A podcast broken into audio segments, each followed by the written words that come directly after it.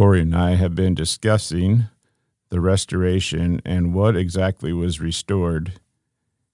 We talk about the restoration, quotes, as what's happened in the church in the 1830s and the movement that came from that and the Book of Mormon coming forth. But it's nice and kind of interesting to just focus in on what exactly was restored and what has our message been. And so we continue on discussing what was restored, picking up today about a city called Zion and a man named Enoch, and how that has changed our outlook and our understanding of the gospel through the years. Enjoy. Welcome to Restored Gospel Podcast.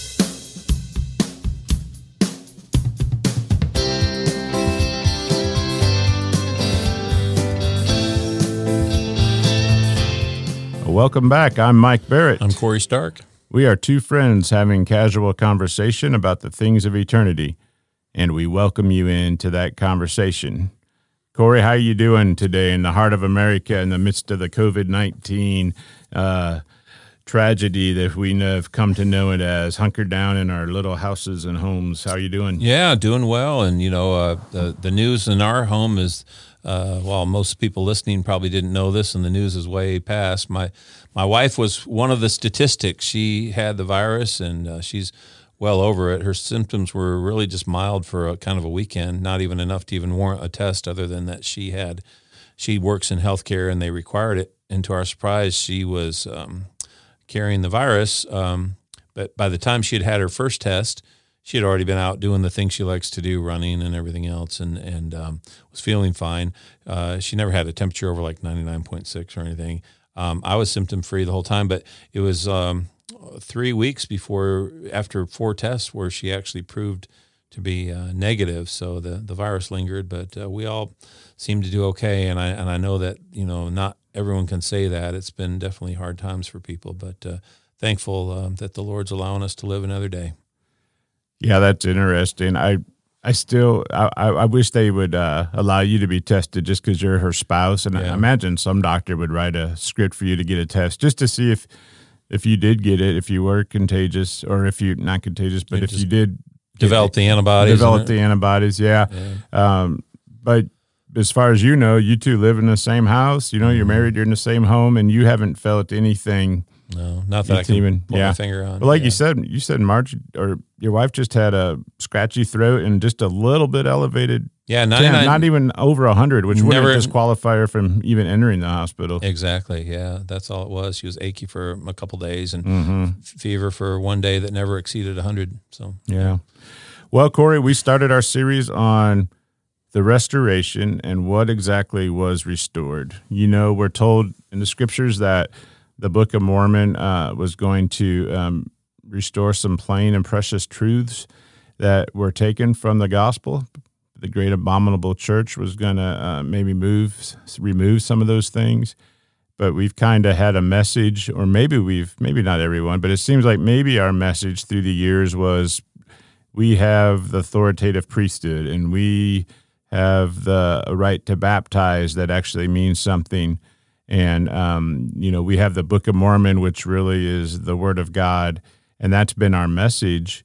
And yet, as you pointed out, a scripture in the Book of Mormon, it says, make these things known unto the children of men. And what were these things? It wasn't that we have the authority and that priesthood authority was restored, although that's all important. We don't want to diminish that, but we do want to make sure that the message and the plainness that was brought back gets to the people, because that's the thing that has the power to change their hearts. It's the words of Christ that were restored, not that we have the words of Christ. Exactly. It's the difference between telling someone I have a chainsaw and actually using the chainsaw to cut down trees. You made that example, right? If you restored this beautiful 74 Nova to all of its glory, which I used to have, glory from the original car, and that you never turned the key on and took anybody for a drive.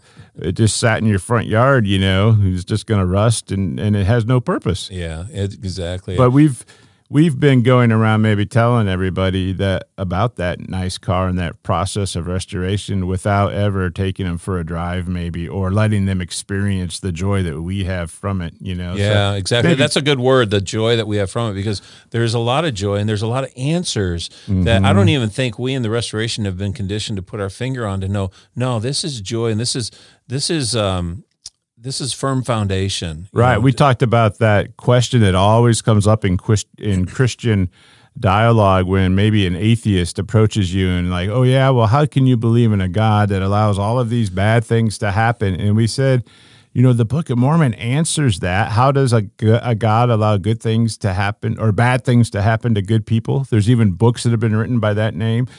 The Book of Mormon has that answer. But like you said, have we been conditioned to use that answer to help people understand the nature of God? Yeah, and this is where it's like a discovery process for all of us to realize, no, these answers are here. And one, we don't always have to accept the premise of other people's questions, but even if we do, we can give truth. And you know, when we talked last time, Mike, we were talking about this fall of man and how there's some important information given in the Book of Mormon. We were reading from the second book of Nephi, chapter 1, and Lehi's addressing his children in this dialogue, and he's talking about how around verse 95 and onward, he talks about the fact that God created the heaven and the earth and everything, and he says all things that in them is. And we mentioned that this was because, hey, to the Hebrew mind, all these things were one. And he said, the things that act, the things that are acted upon to bring about his eternal purpose as a man. Well, this isn't just an intro to the important things. This is important that we see this from the beginning. A truth the Book of Mormon teaches that everything was created to be a whole. And notice in verse 97, he says, all things which are created, it must needs be there was an opposition. And so from the beginning, he shows the unity of God, the balance of God, you know, justice and mercy. These are ideas that come out in this balance. But just from the beginning, the Book of Mormon authors established this, and they established an important truth that, you know, and this was news to me, the realization that, hey, this wasn't just like God created this utopia that all of a sudden when Satan did something bad, it messed it up, and now everything was on the wrong track, and now we didn't know what to do because Satan did this.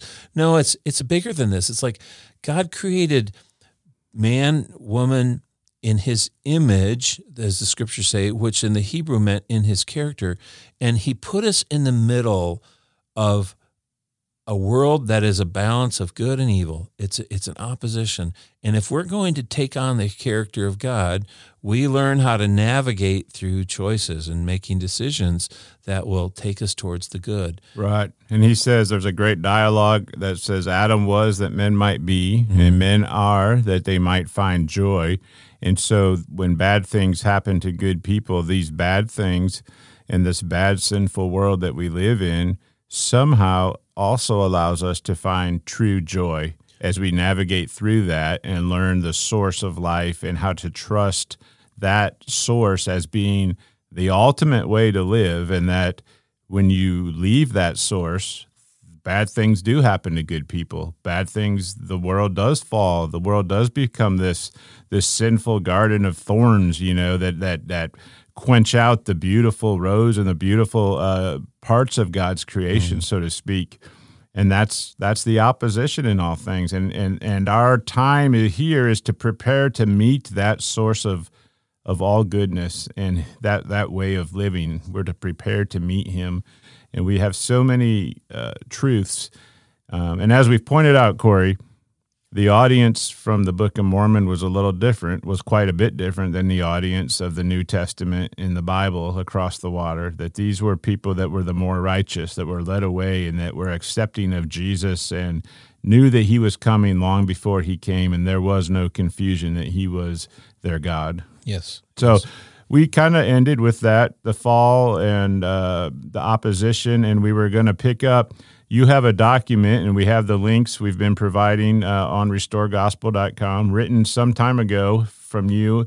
And, of course, as you said, even your way of thinking changes week to week, not even year to year. And so the message that maybe was taught Maybe you've got more understanding, I know, today. But I think we were going to start with Enoch and Zion as far as talking mm-hmm. about what was restored in the restoration. Mm-hmm.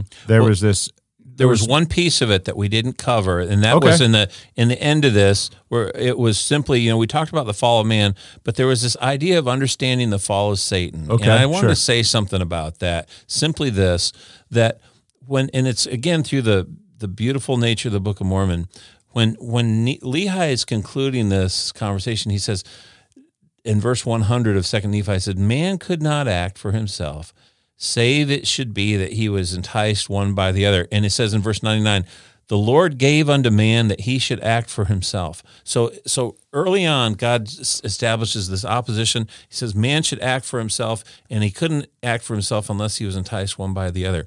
Well, so this acting for himself is established as this word we use now as agency. But it's interesting that it's brought out, because this concept is never brought out in the Bible, but yet it is the essence of this.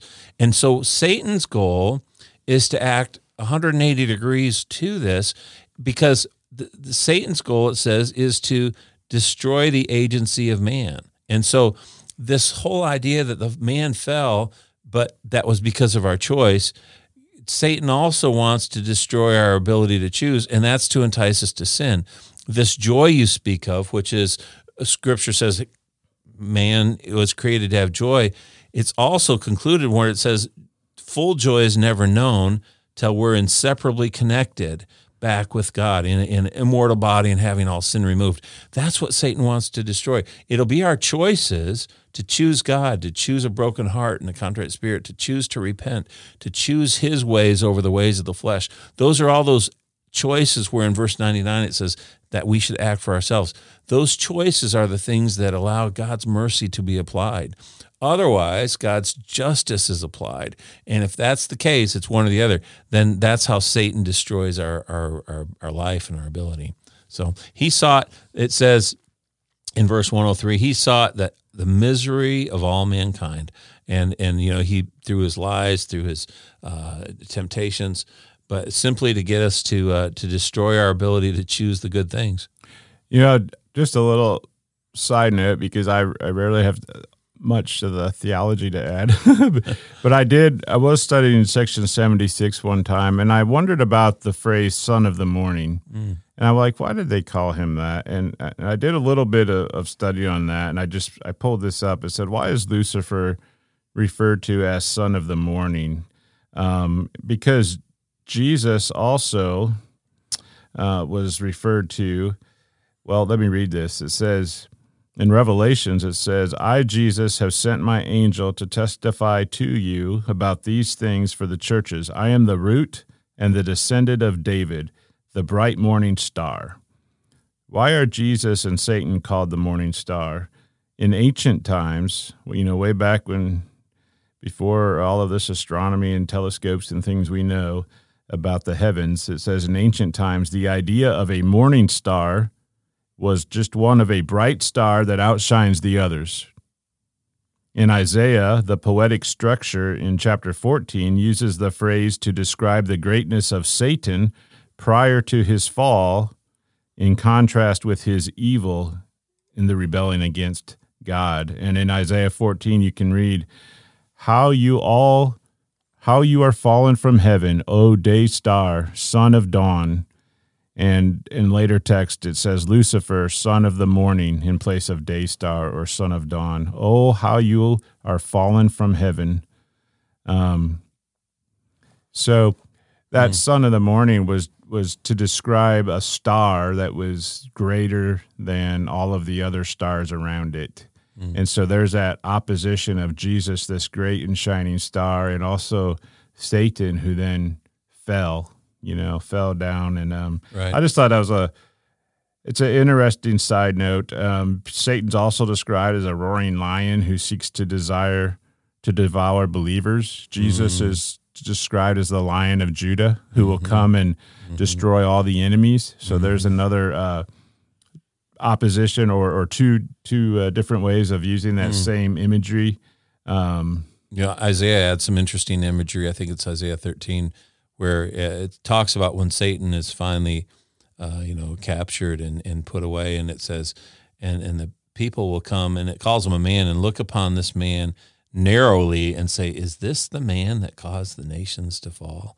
That this is the guy who did all this, caused all this trouble. Yeah. But, his purpose is to, obviously keep us from God's plan for us. But there's this interesting aspect, I think, of all these scriptures that, to me, comes out most clearly through the Book of Mormon in this whole idea of salvation, which is lost in some of today's language of Christianity. To put it back into something I mentioned in a recent podcast too, watching some street preachers basically tell people, come right now, come here and be saved, and I'll help you be saved. And I don't know if it was they were going to read the sinner's prayer or just pray over them or whatever, but it not only did it bypass the change of heart required, but there was also this element. They said, hey, if you don't do this, God can't forgive you, and then Satan's going to have you. And it's like, that's a common message that, hey, if you don't do this, God can't forgive you. That's part of the lie that the restoration kind of brings clarity to, that it isn't an issue that, hey, God can't forgive you somehow, because God can forgive everyone. The point comes back to having sin removed, and whether our sin is removed, then we can be in his presence. And I mean, God can forgive and will forgive all humanity. He could even forgive Satan, I'm sure, for this. But the point is your sin removed? And the sin being removed happens when we have the change of heart. And there's a difference. So, Satan's fall and all this wasn't that God couldn't forgive Satan or couldn't forgive people. It makes him sound kind of fickle if salvation is left to that.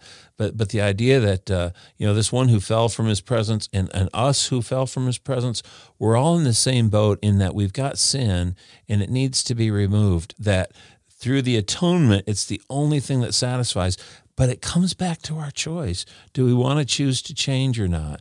And if we do, then the change begins to take place. And so Satan doesn't want to choose, so he doesn't want that. His point is to destroy our agency.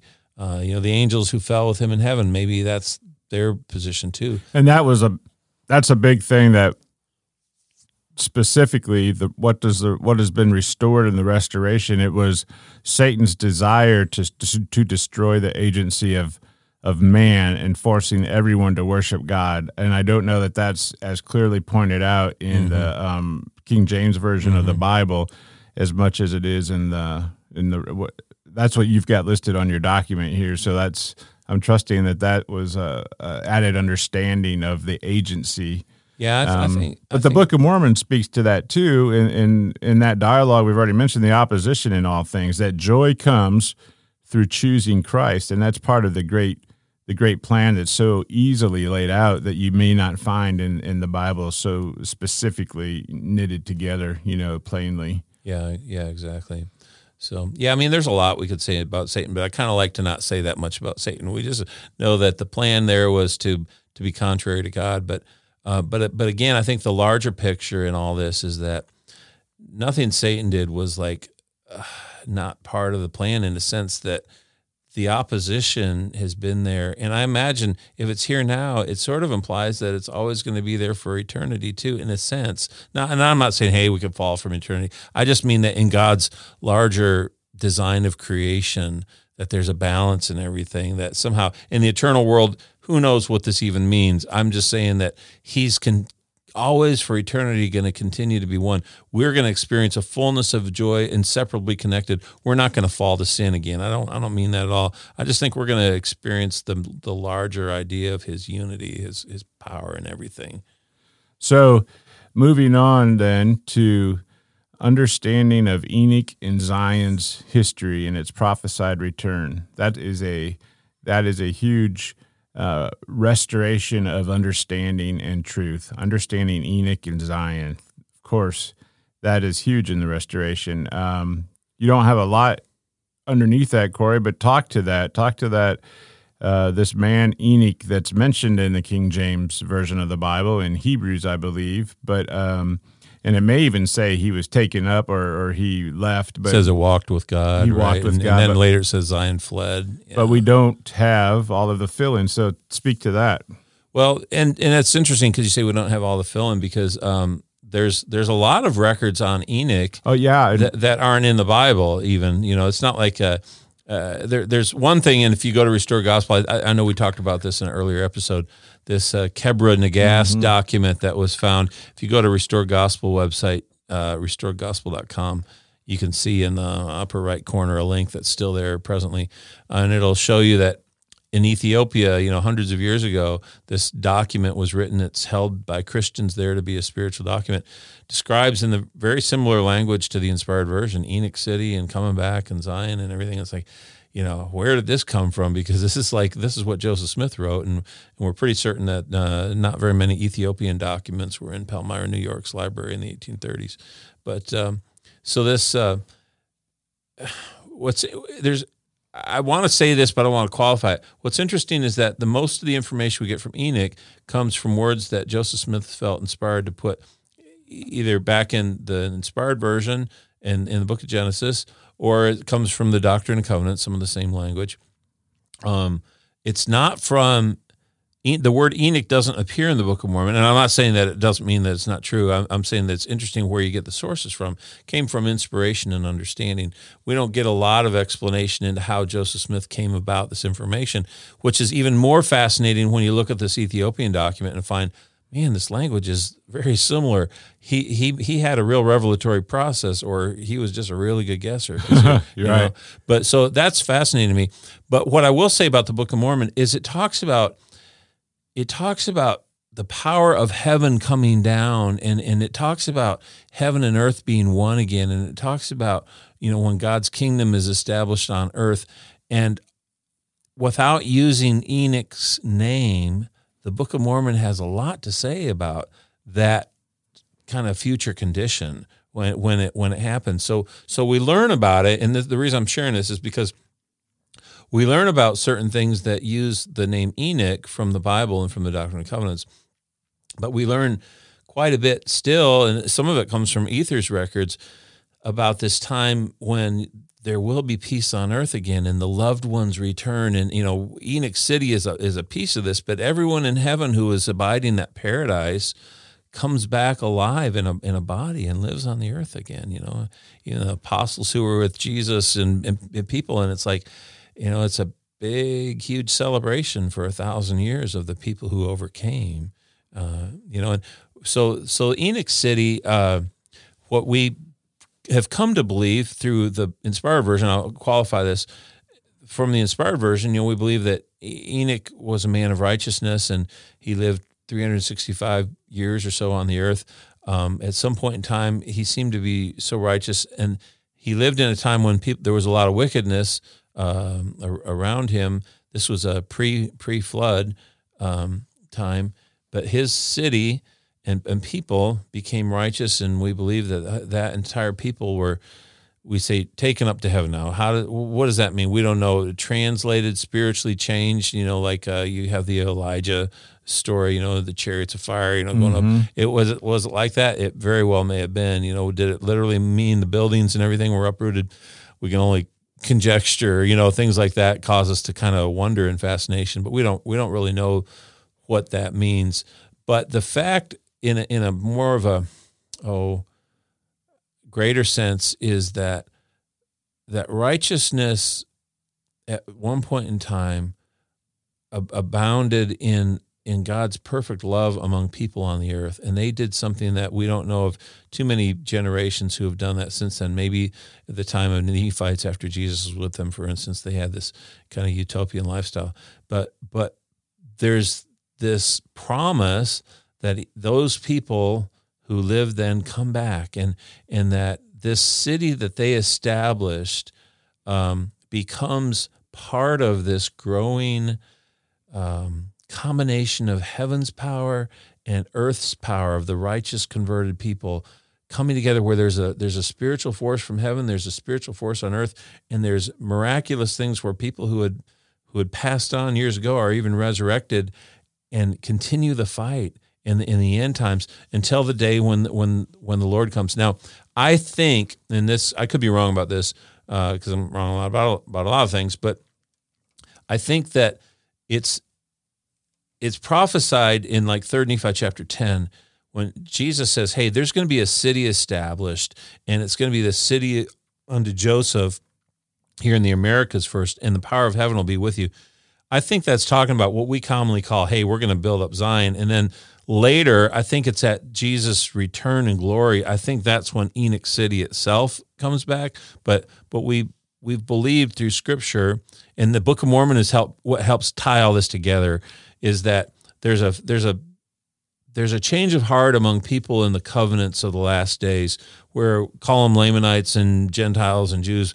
There's a mix of people. 3 Nephi chapter 10 in the RLDS Book of Mormon talks about these repentant people who come together and build a city. And it says the power of heaven will be among you.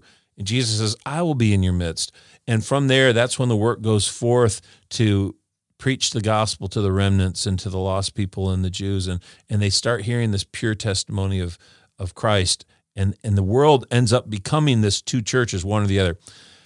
To me, that's not Enoch's city returning yet. Mm-hmm. I think Enoch City returns really to usher in what is the millennium, we only have sketchy pieces. Well, I don't mean sketchy in a bad sense. We only have some general descriptions of events that happened from that time. Nephi shares some of them in his vision. He sees the saints armed with righteousness, and he sees the condition of two churches in the world. We see somehow the saints overcome that evil church, even though they're smaller in number. All those events lead up to when the Lord returns in his glory and ushers in the millennium. But I believe it's in that moment when we read this scripture from Genesis 9 that, hey, they will fall upon our necks, we'll fall upon their necks. And this is the timer, if you will, that begins the 1,000-year space of the millennium, when those people, when heaven actually comes back and the whole world sees it. I think that's when Enoch City actually returns.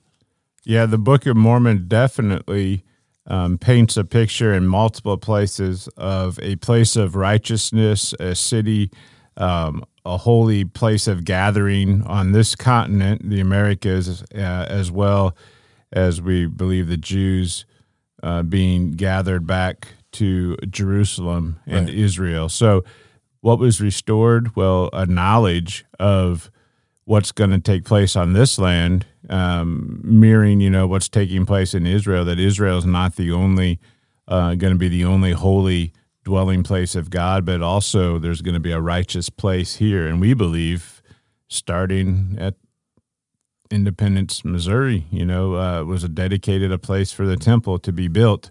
And so we'll see how that plays out. But I also believe the Book of Mormon does clarify timelines a little bit, that shows that, yes, in fact, Jesus will be come down and be among us and lead us, and then the work of the gathering will commence. Mm-hmm. Yeah, and so, the flip side of what you said is also something I think people in the Restoration need to remember, is that Zion is not just the gathering in America. It's also the old Jerusalem being built up again. And he pointed mm-hmm. this out, that the Jews— or people of Israel look to being regathered to Israel, because that's the portion of Scripture they have doesn't clearly describe what we believe is the gathering in America. Although where it talks about Zion and Jerusalem, I believe that is the reference to both of those. But nevertheless, sometimes in the Restoration, we look at it as, hey, there's just this gathering here in America, you better come here. And sometimes, and I can't speak for everyone, but I just know that whether we don't talk about it as much, the gathering to the old land of the inheritance of Jerusalem is going to happen too. There's going to be two major places where people gather. And so that's an important part of this process that happens even before Enoch City, that idea returns, but the idea that it does return, but that it reflects the fact that there are certain things that have to happen. And it's important, I think, that we realize we in the Restoration have sometimes been a little short-sighted, in that it's kind of like we just want to jump to the end of the story, and we're like, hey, well, when Zion gets here, X, Y, Z, all good things, everything's going to happen, all these problems of our lives are resolved. Yeah, that's all true. But the beautiful thing about the Book of Mormon is it helps fill in some of the details between then and now to understand that there are a lot of covenants that have to be fulfilled. And, many podcasts ago, I think we talked about this, but it bears repeating that J.J. Cornish once was asked, hey, well, when is Zion going to happen? Because back in the 1920s, someone at a conference stood up and said, a world conference, hey, if the Zion isn't here by 1925, this whole thing is a fizzle. I think that was his words that were used. And, you know, here it's been 100 years since those words were uttered. I think it was 1917 or 1918, that time frame. And so the reason I share that is because J.J. says something really important in his writing in this, and he says, hey, Zion is going to come, if you're referring to Enoch City returning, or the gathering in the United States or Israel, pick whichever one, but it's only going to happen when the covenants concerning it are fulfilled. And that's the point, is that there are covenants and promises made to people and places that have been in Scripture since the beginning, and those all have their place in time. And it isn't until those covenants are fulfilled that heaven and earth dwell together. It's kind of the perfect chiasm. If you consider that in the beginning of time, God walked with man, you know, maybe it was just Adam and Eve, but God's presence was on earth, and then we were separated from God, and then all this timeline of our lives and history has been unfolding. But in the end, it all comes to closure again when God and man dwell together again. And that's the ultimate, when heaven comes back to earth. God, our hearts have changed, you know, he's in our midst and everything. But this reuniting of God and man, and the earth is like a garden, right? Just like the Garden of Eden. That's all this stuff kind of converges again in the end. So the very last thing to happen of all this covenant process is, to me, I think, Enoch City returning. That's the end. That's kind of the end zone, if you will.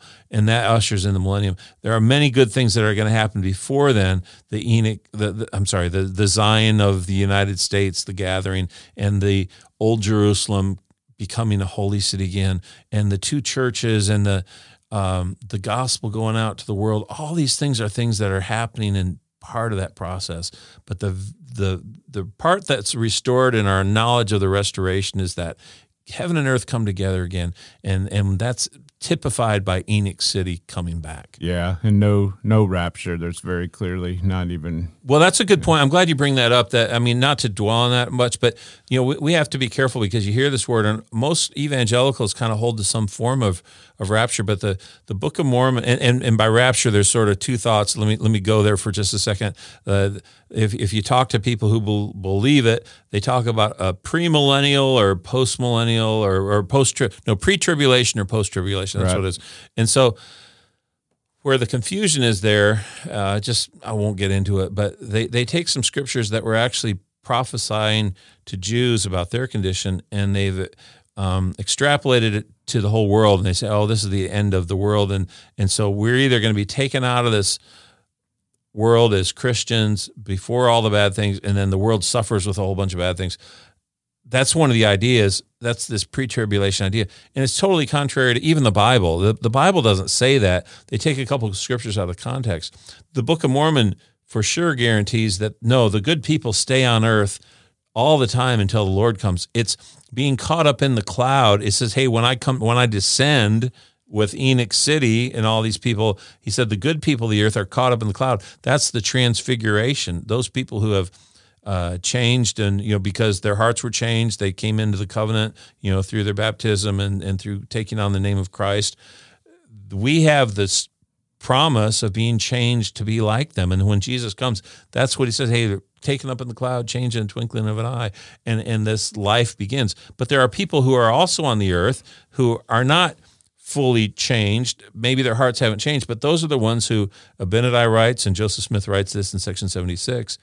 These are the ones whose hearts maybe were blinded by the craftiness of men, right? But they were still good people. They live on the earth too. Their change is coming, but it's all in the process of the millennium. Mm-hmm. And so the reason I share that, though, is, again, just to kind of restate it, this rapture idea is put forth from some people. A lady had a dream in the 1800s, and from that dream, her name was Mary something, she started this school of thought that, oh, well, the good people are taken off the earth. And so anyhow, there's a lot of scriptures that talk about it. If you want to go to Restored Gospel, I think there's a page there that says what rapture, and it goes through some of the scriptures, even in the Bible, that point that out. That. Right. So yeah, no rapture.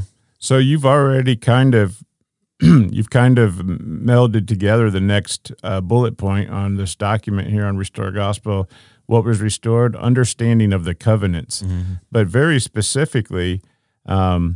I know the Book of Mormon restores or plainly points out in the restoration of God's Word the Gentiles' role and what happens when we bring forth the words of God or the Book of Mormon comes forth and then we reject the fullness of the gospel by and large, which I think is no doubt America has rejected Christ and any semblance of righteousness, even as we've talked about, even to our most base instincts, we change even who we are and who we're born to be. Exactly. And so when we know that when the time of the Gentiles is fulfilled, the Book of Mormon speaks very much about then the gospel going back to the covenant people. And the reason for all throughout the Book of Mormon, as the writers are writing, and they say so that that these words will go again to our people, in the latter days, that they will have these writings. And when Christ came, he even asked them, "Hey, where have you recorded all of these people that were resurrected when I came to see you? Oh, we haven't written those down yet. Write them down, so we have a purpose for people to have those records later on." So. All of that was restored, the covenants and this is going to be important, right, to the Jews or to the tribes of Israel, especially to the house of Joseph. They're going to have a clear understanding of who they were and where they came from and that Jesus was their God. Yeah, that's the title page of the Book of Mormon kind of summarizes all that. It's the purposes are to, hey, let the world know that Jesus is the God, the Savior, and that were not forgotten in the covenants, the Jews, the lost tribes, or the Gentiles, and it's a message to all of us. So no, yeah, that's a great summary. We've touched on that so much. Yeah, I don't know that we need to go into the details of it right now. No, just a very far out view of what was restored. So understanding of the covenants very clearly. The next bullet point says, and boy, I love these episodes that we did. Understanding the purpose of the law of Moses and that it pointed towards Christ and was fulfilled. The Book of Mormon, oh my goodness. So as we've said many times, this was a righteous and more righteous people. The audience was different. There wasn't all of the time and energy spent having to convince them that they had to give up the law of Moses. They understood this was all pointing to Christ. And so it gives us such a clear picture of the purpose of the law of Moses and how that was fulfilled in Christ. I mean, amen. I don't know if there's anything else you want to add to that.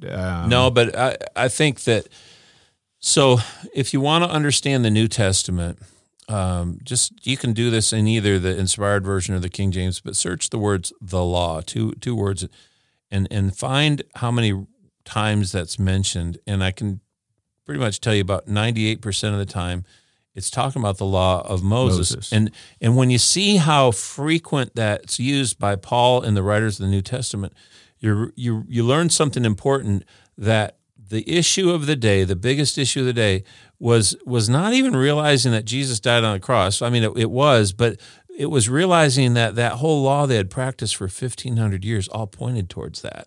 They may have heard about Jesus, but they hadn't made the connection that all those sacrifices and all those little rules and all these things had their place in preparing the hearts and minds for this ultimate eternal sacrifice.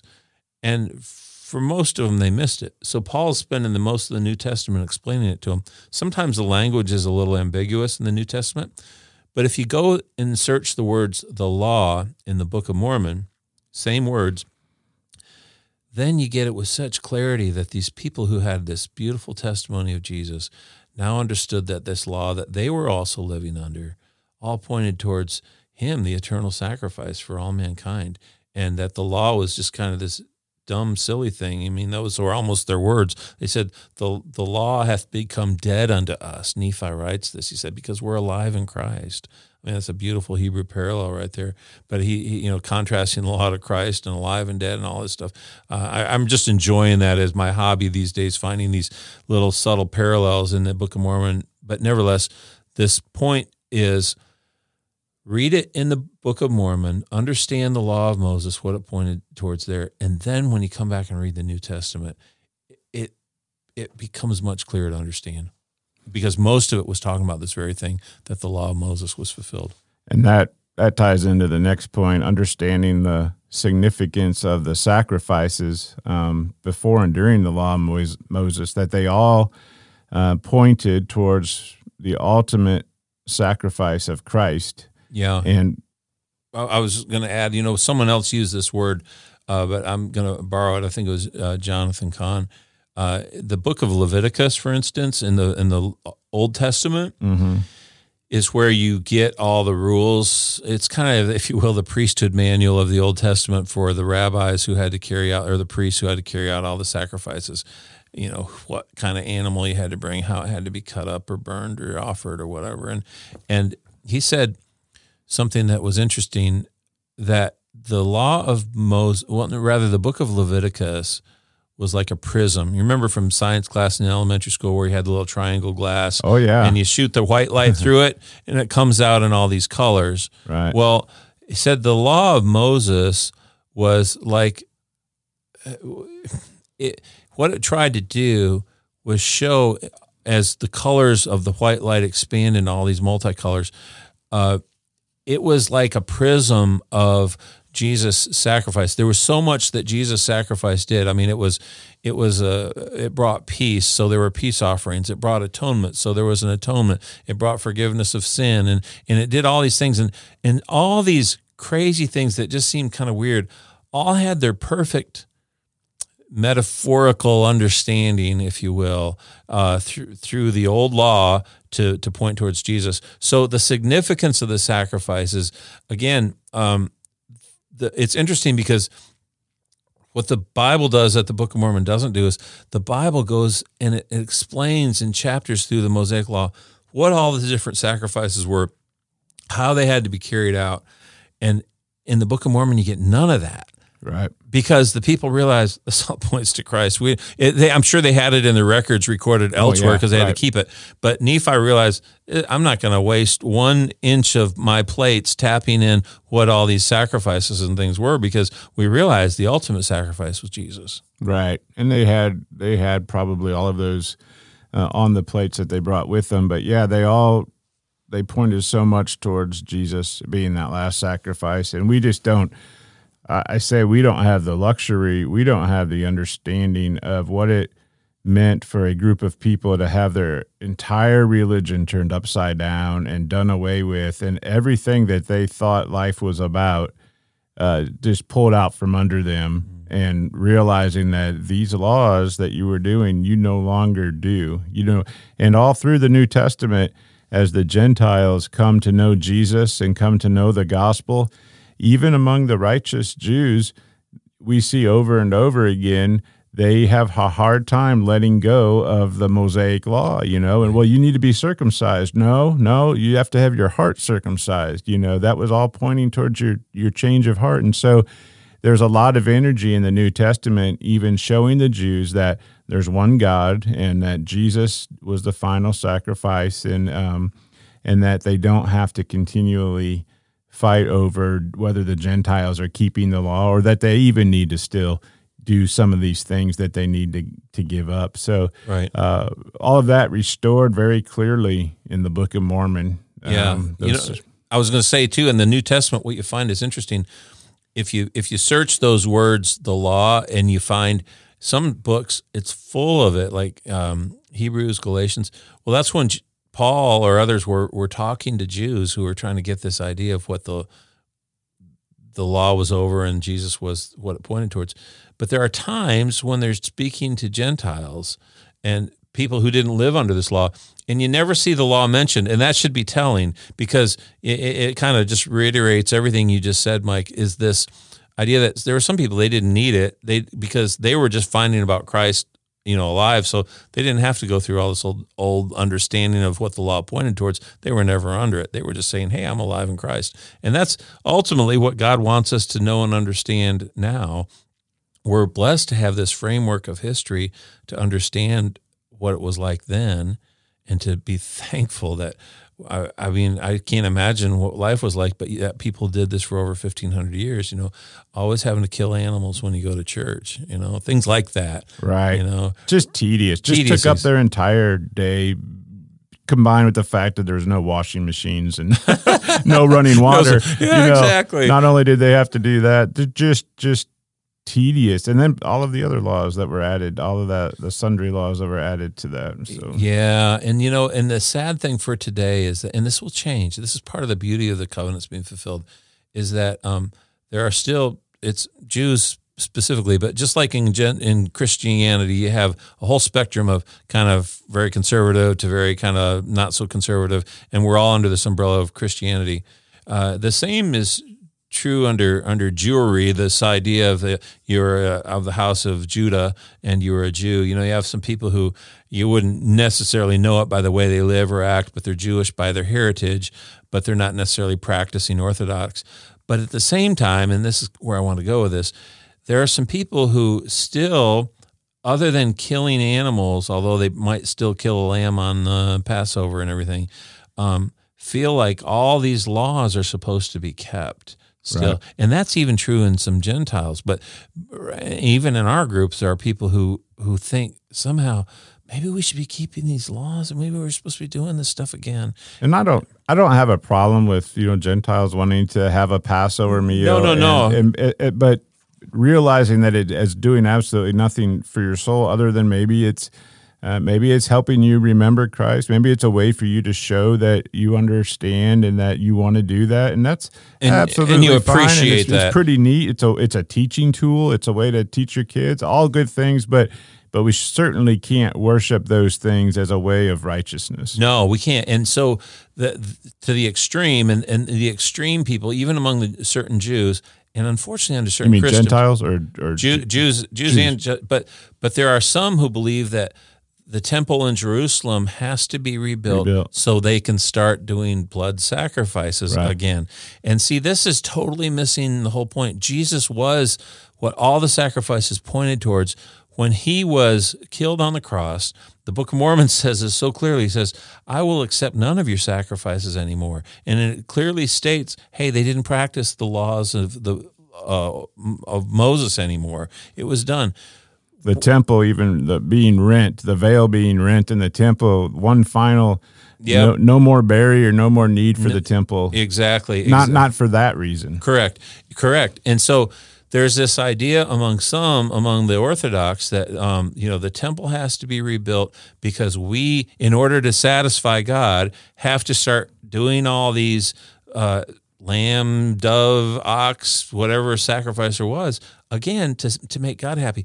And it's so missing the point. And it's sad that certain Jews hold to that but the scripture says, hey, their mind is blinded. In 2 Corinthians, it says there's a veil over their hearts, but when they come to Jesus, that veil will be removed. And the veil is on understanding the Old Testament. In other words, it's understanding Moses. It says when Moses is read, the veil is upon their heart. But when they come to Christ, that veil is removed. In other words, they don't realize until they come to Christ, all this stuff pointed towards Jesus. We don't have to keep this anymore. When there's a temple built in Jerusalem again, it'll be because the people's hearts have changed to Jesus, and it's not going to be something where people are sacrificing animals again. Don't fall for that lie. That is such a lie, and it's out there. It's unfortunate. It's even in some conservative restoration groups that somehow think that's going to happen. Well, you know, I hope that we don't know, but if and when a temple is built in Jerusalem again, I hope that they, if not when they're building it, shortly thereafter realize this is being built because Christ is going to be coming back. And we, as far as the restoration, what was restored, what a message we have to bring to the Jews and the house of Israel, so plainly laid out in the Book of Mormon, that Christ was that last sacrifice. And that, I hope, when they come and are able to read the Book of Mormon, they see it as a Hebrew book, as a book written by their forefathers, and recognize that it helps them to recognize that Jesus is their God, and that he wasn't a blasphemous person calling himself God, that he was their God. Amen.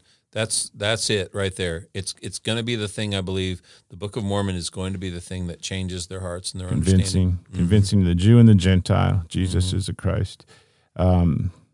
So let's just wrap up.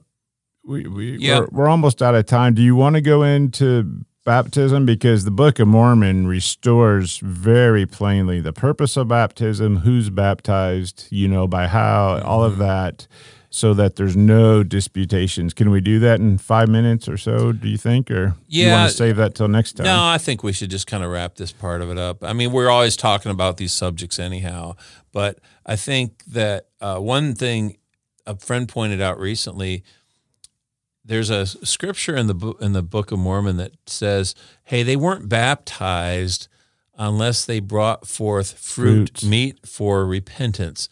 And isn't that interesting? I was going to bring up the scripture. Bring that up. The other scripture that I always think of in my mind as to why we say we don't give communion but only to those that were baptized is because it also says very plainly that the first fruit of repentance, the very first fruit of repentance, is baptism. Mm-hmm. And so if you truly want to turn from your carnal ways and follow God with all of your heart, the first thing you need to do is be baptized. That's the first fruit. And so if you haven't done that first fruit of repentance, then for your own sake, you shouldn't be taking the sacrament saying you're willing to remember him always, because you haven't done that first step of repentance. And that's where the Gentile evangelicals, the evangelical Protestant world, really has gone the way of, not all of them, some of them baptized, but they don't see it as necessary. It's something you can do or want to do, but some of them think it's necessary, but most of them see it as a work, and that you're not saved by baptism, you're saved by Christ, which is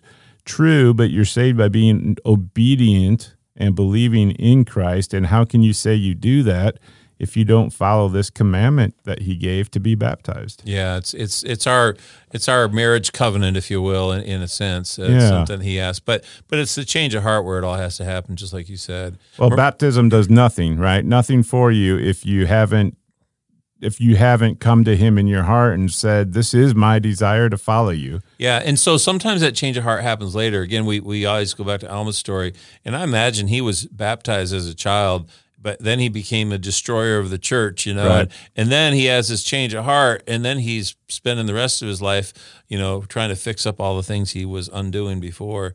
But so when that change of heart happens, it's coupled with a covenant, but we know that making a covenant is something that Jesus commands. When in the Bible says, hey, Jesus was baptized to show the narrowness of the way. In other words, this is just part of the process, but what's interesting to me, and this is what a friend asked the other day, in Moroni chapter 6, verse 2, it says, behold, elders, priests, teachers were baptized. Now, it's interesting because it doesn't say, hey, people were baptized, then later they were ordained to elders, priests, and teachers. And maybe there's not a point to be made there, but it's just interesting the language of it.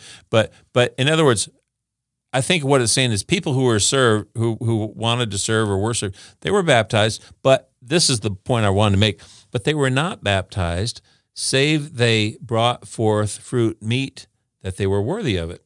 Mm-hmm. And it's interesting that we don't seem to, it's almost like there was scrutiny that, no, are you really sincere about this? We're just anxious. We're just happy that someone says, hey, I want to be baptized, And then it's kind of like, okay, now that you're baptized, we'll just sink or swim, It's kind of on your own. But it says, neither did they receive any into baptism, save they came forth with a broken heart and a contrite spirit, and witnessed unto the church that they truly repented of all their sins. And that's an interesting thing. We don't do this, but I had the honor of baptizing someone once who before the baptism wanted to tell everyone, my life's been changed, Yeah. It's important. What a beautiful testimony to add to the service. If you're not 8, most of our baptisms, sadly enough, are just 8-year-old by inheritance. That's what they do. But when people are hearing the story, and they're older and they want to change their life and be baptized. Yeah. Beautiful to have them share their testimony. And I guess what I think about that, Mike, is that I think we see that as the anomaly, and it's like maybe that's actually supposed to be how it is, that, you know, not that, well, I don't know. I don't know how you carry it out, but the idea is definitely here that bringing forth fruit, meat, that they were worthy, that they had really been changed. And so the following verse is equally interesting to me. I don't know that I have a lot of answers, but it says, and none were received unto baptism, save they took upon them the name of Christ, having a determination to serve him to the end. As if they took on the name of Christ before they were baptized, they had to show fruit, meat forth for repentance. And, you know, I don't know. Another way, it could just be another way of stating that they were bringing forth that fruit. Yes. You know, they've taken upon the name of Christ. They're doing what he wants. Yes. And I think that's probably the best way to look at it. And I don't even want to go into No, because I don't want to even suggest that there's something there that isn't, that, you know, hey, we're missing this. No, I think you're right. It all just is part of that fruit process. But that this comes back to the essence of what it really means to have a changed heart. Right. When people are baptized, that it's because their heart has changed. It's not like the preacher on the street who's just saying, hey, come here right now and you can be saved, you know? Well, what else does the Book of Mormon say about baptism? It's very plain that it says, and after you've done this, is this all that you need to do? No, you have just merely entered in by the gate. And then we have a beautiful word picture of what a believer then needs to do after being baptized. I don't know if you want to read that scripture. Is that in Mosiah or is that in? You know, I got to throw this one out though. It's just we had this conversation before about scriptures in the Book of Mormon that plainly talk about we're only saved because of the grace of God, but yet because they get taken out of context, people say, oh, well, you're saved after all you can do, you know, that kind of implied. But this is one that goes along, that slams in the face of anything to the contrary. Verse 5, Moroni 6, their names were taken that they might be remembered and nourished by the good word of God, to keep them in the right way, to keep them continually watchful unto prayer, relying alone upon the merits of Christ, who was the author and finisher of their faith. Isn't that something? Relying alone on the merits of Christ. And that to me is just like, oh my gosh, it's only because of him, you know? It doesn't say, hey, relying on everything you can do and then seeing if Jesus kicks in a little at the end. No, it's relying alone on the merits of Christ. Where is that scripture, Corey? It says, you've entered in, you know, basically you've entered in at the gate of baptism. But it's in the end of Nephi's words. I think it's like 2 Nephi 13. Or it's like the last chapter of his writings. And then where he's talking about this, it's a beautiful chiasm. The whole chapter is a chiasm with, you know, kind of coming to Christ in the middle. We'll bring it up here, and let's read through that. Because we have the Mosiah, is that Mosiah 8? There's the big chapter on baptism and, you know, why are you baptizing your children? This is an abomination to me. Yeah, Moroni talks about, but you see, you mentioned Mosiah 8, and you're actually 100% right in both. Because I love when I'm right, when I'm wrong. I know. King Noah, I'm right. But you're going to say it was King Noah saying this, but he was actually saying it to King Noah. The whole thing is Abinadi's the one who brings out many, many generations before Moroni writes this. He says, and little children are alive in Christ. He's pointing this out when he's talking about what it means and who's going to be saved. And that's a huge restoration because people think they have to baptize their children, or if something happens to them, they're not saved in the kingdom. The Book of Mormon restores that plain truth very plainly, that no, you are alive in Christ, and really the restoration teaches not until you're accountable and understand right and wrong are you then accountable to make your own decision on whether to be baptized or not. But if anything happens to you before then, you're saved in the kingdom of God because of Jesus. Exactly. And see, this is, you know, we didn't want to talk a whole lot about it, but here we go, because there's so much beauty that comes forth from the Book of Mormon. You have the extreme in our world where you have some people saying baptism doesn't matter because it's a work and works don't matter. You know, you get that extreme. To the other extreme, you get people baptizing their children on the day of their birth thinking, if I just don't get this done and my child dies, he's going to go to hell, my one-day-old baby, right? And so in both those extremes, the total meaning is lost. Right. Yeah. And so this is why, again, the Book of Mormon to the rescue. Little children are alive in Christ. It's only for those who can repent. And you get this language again through the Book of Mormon. It's for those who can repent. It's for those who can want the change of heart, because the sin doesn't apply to those who die without the law, or the little children who don't even understand it. Well, so 2 Nephi 13, I got it here. 27, you asked that question. Well, yeah, so it says, for the gate which you should enter is repentance and baptism. And we said it says the first fruits of repentance is baptism by water. And then cometh the remission of your sins by fire and the Holy Ghost. And then you are in the straight and narrow path, which leads to eternal life. You have entered in by the gate. You have done according to the commandments of the Father and his Son, and you have received the Holy Ghost, which witnesses of the Father and the Son, unto the fulfilling of the promises which he has made, that if you enter in by the way, you should receive. And now, my beloved brethren, I love this, after you've gotten into this straight and narrow path, I would ask, is this all done? Is this all you need to do? Behold, I say unto you, no. For you have not come thus far, save it were by the word of Christ, with unshaken faith in him, relying wholly upon the merits, as you said, of him who is mighty to save. Wherefore you must press forward with a steadfastness in Christ, having a perfect brightness of hope and a love of God and of all man. That's it. So we press forward, it goes on and on and on and on, and feast upon the words of Christ, endure to the end. Hey, that's like a song that you sometimes play. On and on. Yeah, I got a song about this scripture here, so maybe we'll share that sometime. Maybe we'll share that here. But you know, people calling baptism a work. I didn't want to cut you off, Mike, if you had a thought there. This same chapter says so many of these beautiful things, and in the earlier verses, around verse 8, 9, 10, it talks about Jesus being baptized. It says, hey, if he was holy and he told us to do it, he said, how much more then should we, being unholy, be baptized even by water? You know, anytime you see this, if a question, then how much more should we? That's a typical Hebrew form of speech. Right. But the meaning of it here is the point. It says, he showed us, and I like this word in verse 11, it shows to the children of men the straightness of the path, the narrowness of the gate by which we should enter, he having set the example before us. I mean, that just pushes it's a work aside, right? The fact that, no, it's showing us that there's a straight path, a narrow gate to go through, and that he's the one who showed the example that, hey, if you want to find this path towards eternal life, this is the way you do it. I was still looking for that chapter, where the baptism chapter. Maybe you've got it pulled up over there. Which one? Oh, the one where it talks about not baptizing your children. Okay, abomination. So, you mean when Mormons counsel in Moroni? Maybe. I know it's 8, but I don't know which book it's. Yeah. Well, again, you know, you contrast that with little children have eternal life, but you can word search children. Mosiah 8. I was right. It was Mosiah 8. Yeah, Mosiah 8. Yeah. That's where he says it. But in the end, you know, this is an interesting historical point of this, and I know we're probably running a little short here on time, but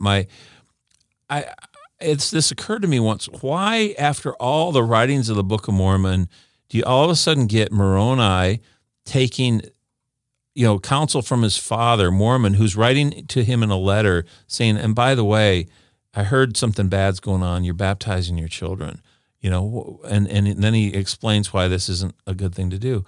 Well, I think historically there's something interesting about this that gets maybe a little lost in the story.